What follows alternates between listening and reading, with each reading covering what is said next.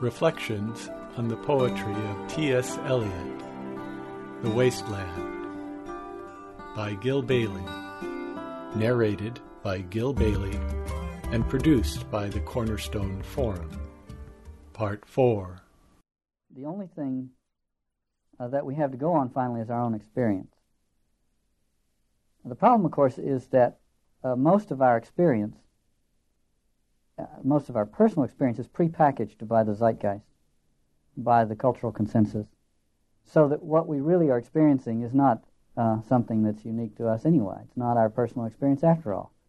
It's just some version of the of the sort of experience that we have been programmed to have by the zeitgeist.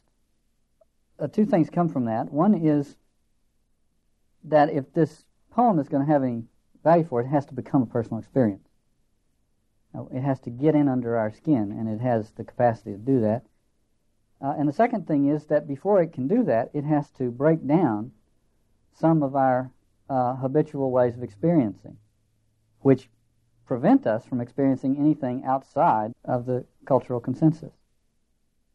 For someone like Eliot, who wants to communicate something outside of that smaller frame of reference in the context of which most of us have our what we think of as personal experiences. Someone who wants to communicate something from outside that has a preliminary apocalyptic task to perform. Apocalyptic in the sense of shattering the worldview. Uh, before that which is beyond the existing worldview can break in on us. And in, I think in many ways this poem can be regarded as apocalyptic in that sense. It, it uh, breaks down the conventionalities uh, in, in terms of which we, we usually experience what we think of as our personal experience. One critic writing of Eliot's work said this about what he has done. He said, like Freud, he was willing to experiment on himself. For an acutely self conscious critic, at home in several national literatures and learned in philosophy, to grope his way below these difficult accomplishments and bring up essences that had hardly been recognized by psychologists, then to embody these in unforgettable speech is a triumph enjoyed by not more than two or three poets in a century. But what we have to do is to, is to approach the poem in such a way that it becomes a personal experience and not simply a literary experience, but something more profound than that. We might ask ourselves, is the experience described in these words she smooths her hair with automatic hand and puts a record on the gramophone. Has that been my experience? And does the poem give me that experience back? And if I can discover that place in me, that experience in me, that if I can find where that is my experience, is there somewhere in the vicinity of that experience another one, which is parallel to the pleasant whining of the mandolin and a clatter and a chatter from within where fishermen lounge at noon? And the walls of Magnus Martyr hold inexplicable splendor of Ionian white and gold. Can that be an experience? If one can be, become an experience by virtue of working with this poem, the other might become an experience. In other words, it, we might learn from this poem something about having experiences at deeper and more profound levels of our being, which will open out. They may have to begin, as, as, as often is the case, with uh, experiences of chagrin and repentance and a, a sense of misdirection and all of that. But occasionally these will open out into this other experience where we, for a moment, sense that the walls of Magnus Martyr hold. Uh, the slogan might be for today Today, the wasteland, tomorrow, the prologue to the Gospel of John. Can it become an experience and not just a, uh, an abstractive study? The same critic that I just quoted from went on to say about Eliot he tried to reach a self or level of self that shares the definitive experience of mankind. From this healthy creative depth, he tried to bring up figures, metaphors that would seem to re- responsive readers to evoke their own inner life. Failure was a chronic danger, but success would be unforgettable. It involved a contract with the reader such that the powerful images would not invite an inspection of the poet's domestic or social relations, but of the reader's archetypal world. Well, the strategy behind all this is to write a poem that is elusive enough to evoke the reader's own life experience as part of the dialogue with the poem. So the, so the poem refuses to answer any of the questions we have about it or life or whatever on the level that they are asked. It refuses to answer the questions on the level they are asked. And involves us in something like uh, uh, Jesus' comment, Whom do you say that I am? Involves us in a, in a dialogue with it about its meaning. So the poem is polyvalent, making what I do here difficult in the extreme. And the reason I wanted to mention that is because you must understand that the opposite is also true in almost every instance as we go through this poem. There are, each of these images has an undertow to it, uh, so that it can be experienced in one of two ways, and often they are opposite ways.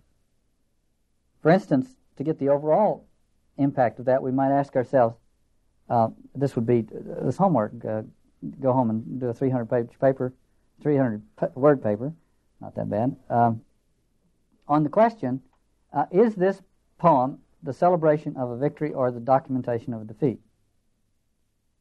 And uh, most of us could write a 300 word paper on either of those propositions, I think, if we understood the poem. I want to recall just for a moment what Hugh Kenner said. I, I quoted this first session on Eliot. Kenner said, To an unusual degree, the reader takes possession of an Eliot poem or suffers it to take possession of him. That is why thinking or discoursing about it comes so much to resemble the process of self scrutiny. That is also why so many of the essays and articles which mean to be accounts of Eliot's poetry are actually drafts of the essayist autobiography. Well, of course, that will be true of anything I have to say today as well, and I, I want to acknowledge that. One of, if I have any value in the world, it is that I am an utterly typical member of my time and place, my uh, generation and locale. And so, and that's uh, not so bad if you do what I do, because my reactions, I think, are fairly standard. Uh, with some minor nuances, but I, I so I, I want to suggest that clearly this is coming out of my own grappling with the poem and uh, others may have many other things to say about it. As a matter of fact, you consult the literature, you find out that this many things I'm going to offer today are not by any means in the mainstream. Some are, but many are not. Uh, but I offer them because I feel them strongly to be uh, what this poem is is wrestling with. But also with a little caveat, which is to say it has to be a personal experience for you. And if anything I say keeps it from being a personal experience for you, then you can just ignore it. One thing I'm going to do, which most uh, commentators strictly avoid, is that I'm going to interpret the poem in light of what comes afterwards in Eliot's life and in his poetic output. Few years ago, we studied, right before we studied the Divine Comedy, we studied uh, Dante's La Vita Nuova. I don't think the La Vita Nuova can be understood at all without, without uh, an appreciation of the Divine Comedy. It's only in light of the Divine Comedy that La Vita Nuova makes any sense, or makes its ultimate sense. And, and likewise with, with Eliot, I think we have to uh, sort of read the end of the story in order to really understand the beginning of the story and what this, this poetic project, uh, this early poetic project, uh, really means. So unabashedly, I'm going to read it in light of what comes after it. I'm not going to be quoting the later things particularly, but, uh, but having them in mind and, and as we try to understand what's going on here. Fire sermon was the image in, in the third section. And now we change the imagery, not altogether, but uh, almost altogether, from fire to water. And remember, Madame Sosostris had handed us our card. And she said, This is your card, the drowned Phoenician sailor. Those are pearls that were his eyes, fear death by water. So the image changes, and there's a very short section for death by water, which is what we've been told to fear by Madame Sosostris and all that she represents. Phlebas the Phoenician, a fortnight dead, forgot the cry of gulls and the deep sea swell and the profit and loss.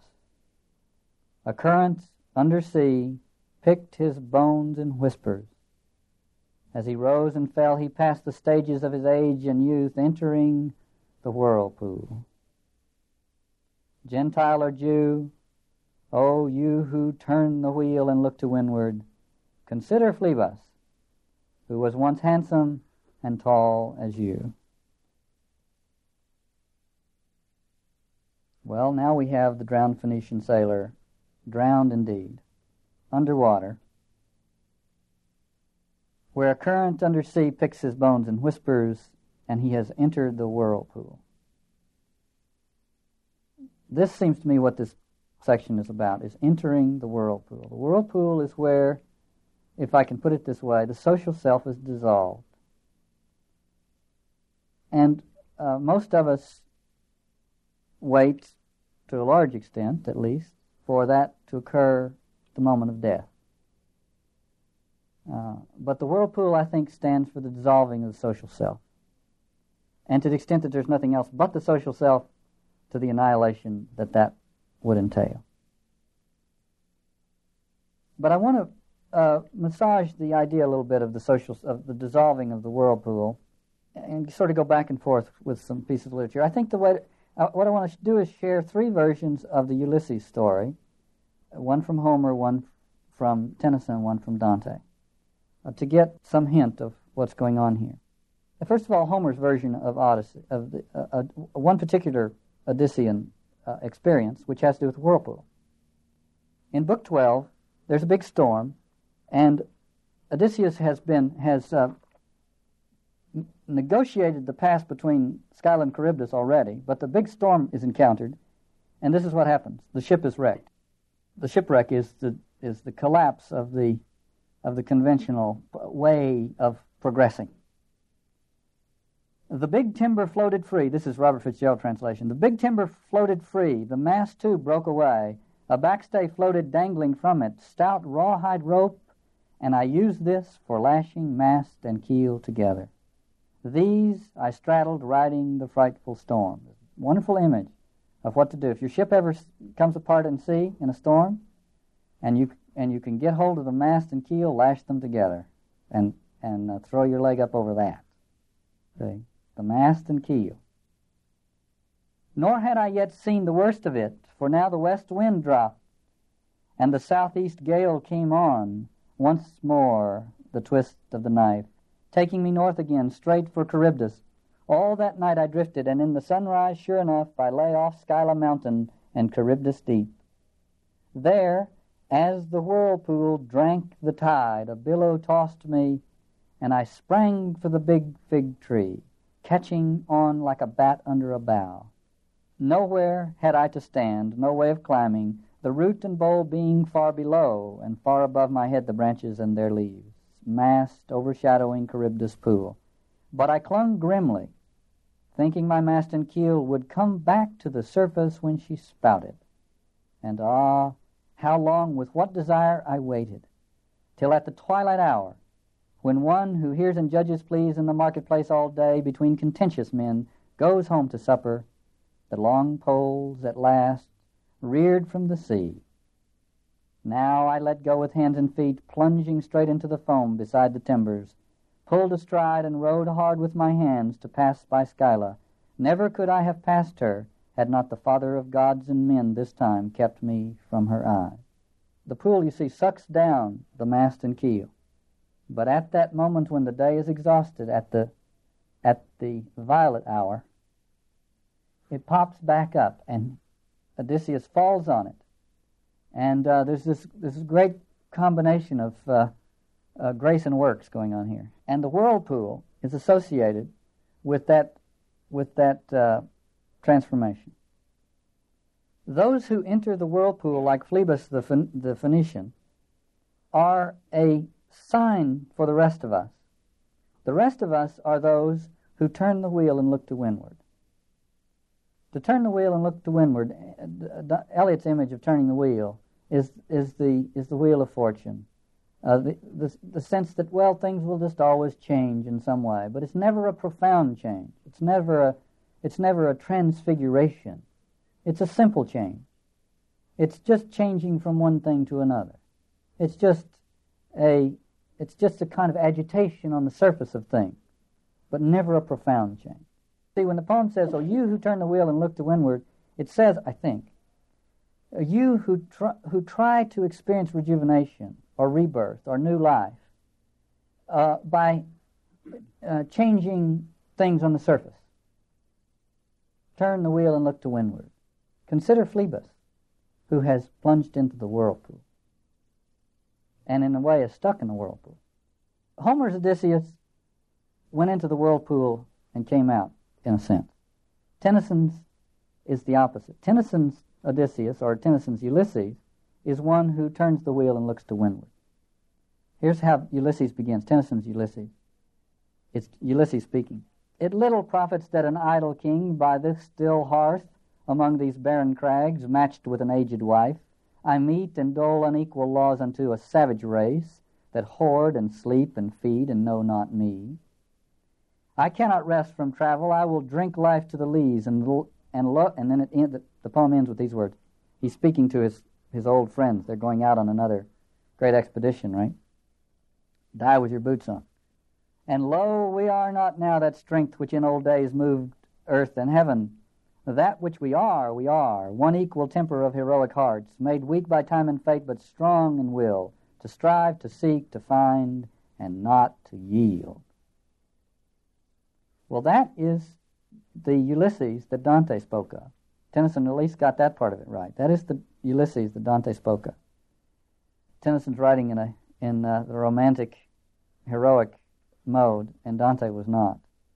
Uh, Dante was seeing it with a colder eye than that. The turning of the wheel and looking to windward is simply the earliest stages of the whirlpool. The whirlpool is an inevitable fact of life. But the turning of the wheel and looking to windward is how we experience, experience the whirlpool before we realize it's actually a whirlpool. We think it's just a Wheel of Fortune game. But it turns out to be the whirlpool. And it has a, it has a vortex to it. And Dante understood that. So, Don, so I'm, I'm superimposing all these images. This is Dante's Ulysses. He speaks to Dante. He's in hell. He speaks to Dante, Neither my fondness for my son, nor pity for my old father, nor love I owed Penelope, which would have gladdened her, was able to defeat in me the longing I had to gain experience of the world and of the vices and worth of men. At the end of the poem, it says, Five times, five months they're. Five times the light beneath the moon had been rekindled, and as many times was spent since that hard passage faced our first attempt when there before us rose a mountain, dark because of distance, and it seemed to me the highest mountain I had ever seen. And we were glad, but this soon turned to sorrow, for out of that new land a whirlwind rose, and you will immediately see that there's no distinction between a whirlwind and a whirlpool. A whirlwind rose and hammered at our ship against her bow. Three times it turned her round with all the waters, and at the fourth it lifted up the stern so that our prow plunged deep as pleased another, until the sea again closed over us, sucked into the whirlpool. The mountain off which that storm came was the Purgatorial Mountain. All of these together suggest this. There comes that moment when it's time to experience the kind of dissolving of the conventional self for which we have the symbolic image of, on one hand, the whirlpool, on the other hand, the purgatorial climb. And to the extent that we try to address the issue that we're facing at that moment in life by remaining on the surface of it, turning the wheel and looking to windward, we simply postpone the experience of Phlebas the Phoenician. In other words, it happens later or, if at no other time, at death itself the fact that Gentile and Jew are considered two distinct categories is a symptom of the fact that the Christian age has not taken hold. Paul says there, are, there is no longer Jew nor Gentile, Jew nor Greek, but we are all one in Christ. So, in, in the sense that we're still being addressed as Gentile or Jew, is a symptom of the fact that we have yet to adopt or embrace or comprehend the Christian mystery. So those, so this poem is now addressing us in that condition, which is our condition, of course. Gentile or, you, or Jew, O you who turn the wheel and look to windward, consider Phlebas, who was once handsome and tall as you. Phleps is a Greek word which means vein, like uh, V-E-I-N, like in your body, veins in your body. Phlebas is the accusative plural of that word. Andrew Marvell wrote a poem entitled A Dialogue Between Soul and Body, one stanza of which goes like this A soul hung up as twere in chains of nerves and arteries and veins, tortured besides each other part in a vain head and a double heart. Notice the pun on V-E-I-N and V-A-I-N. Well, we're going to do a little more massaging around with that. That pun from Marvell is the best, well, it's, it's an available and helpful way of approaching one of the most misunderstood things in the New Testament, and that is Paul's notion of the flesh. When Paul speaks in the New Testament of the flesh and the life of the flesh, the best way we might get hold of it in our time is to think of ego. But it has elements in it which have to do both with V-E-I-N and V-A-I-N. V-E-I-N in the sense that it is a slave to untutored instinctuality. But much more profoundly to V-A-I-N uh, because of all the arrogances that accrue to the ego consciousness. And then, and then there's even more, of course, because V-A-I-N means both arrogant and futile. So we've cut, we can get all these things into play here, you see. This is just Phlebas. Now, I don't know if Eliot took the time to go into all that, or whether he was just visited by the Holy Spirit. It doesn't matter. It's there. Phoenician, in Greek, the word for Phoenician and the word for phoenix is the same word. The phoenix is, is that which arises from the ashes. The phoenix is a rebirth image. So Phlebas the Phoenician is Mr. Flesh who is reborn. Or, in light of this poem, better said, Mr. Flesh who could be reborn, because it's in abeyance. We don't know. Or, to make it, to put it in theologically technical terms, the resurrection of the body. Phlebas the Phoenician. Again, there's bodies misunderstood too, I think. Maybe the way to understand body in the idea of resurrection of the body is personality. And the key feature of personality is the capacity to relate to others, primarily to God and secondarily to each other. As he rose and fell, he passed the stages of his age and youth, entering the whirlpool. Gentile or Jew, O you who turn the wheel and look to windward, consider Phlebas. In Galatians, Paul had said, All are baptized in Christ. All you all are, have clothed yourselves in Christ, and there are no more distinctions between Jew and Greek, slave and free, male and female, but all of you are one in Christ Jesus. I want to bring into the our discussion here for a minute the idea of the hypocrisis we spoke of when we talked about things in the past, the Gospel of Matthew and other things. Hypocrisy in the Gospel tradition, uh, the, the, the Pharisees and Herodians are accused of being hypocrites and others. Our use of the term comes later than the Gospel uh, text. Our, the understanding we have of that term is later than uh, first century. In the first century, we, what, we have the, the hyphenated word, hypokritikos, which means something less than a real crisis. A hypocrite is someone who, in the face of a genuine crisis, substitutes a hypocrisis, a pseudo crisis. So, when Jesus comes along and says, I offer you a choice between uh, this shoddy little conventional world you have in your head and, and the kingdom which is spread out over the face of the earth and men do not see it, the Pharisees say, well, how about, how about the tension between Rome and Israel? Or how about the tension between the just and the unjust, the righteous and the unrighteous, the sinful and the, un, and the righteous, you see? How about some other thing? The hypo-crisis is constantly being substituted as a way of avoiding the crisis. And here in this Galatians passage, Paul is, I think, anticipating a, a sort of a, a, general summary of the kind of hypocrises that will, which will typically be presented in the face of the real crisis. That is to say, the difference between the Jew and the Greek, namely the difference between the chosen people and the, the riffraff, the good guys and the bad guys, the ones who have it, the message, and those who don't. Or the difference between the, the, the slave and the free, that is to say, the difference between the rich and the poor. Or the dif- difference between male and female. Gentile, the poem says, Gentile or Jew, oh, you who turn the wheel and look to windward. And those are, I think, two versions of the same thing. To inhabit a world which defines itself in terms of the hypocrisis is to inhabit a world that has refused to, to face the real crisis and therefore is trying to rejuvenate itself by making moves on the surface of the chessboard and ignoring the fact that ultimately the whirlpool is to be entered. Well, in a way, the poem begins now to enter the whirlpool, takes us into the whirlpool.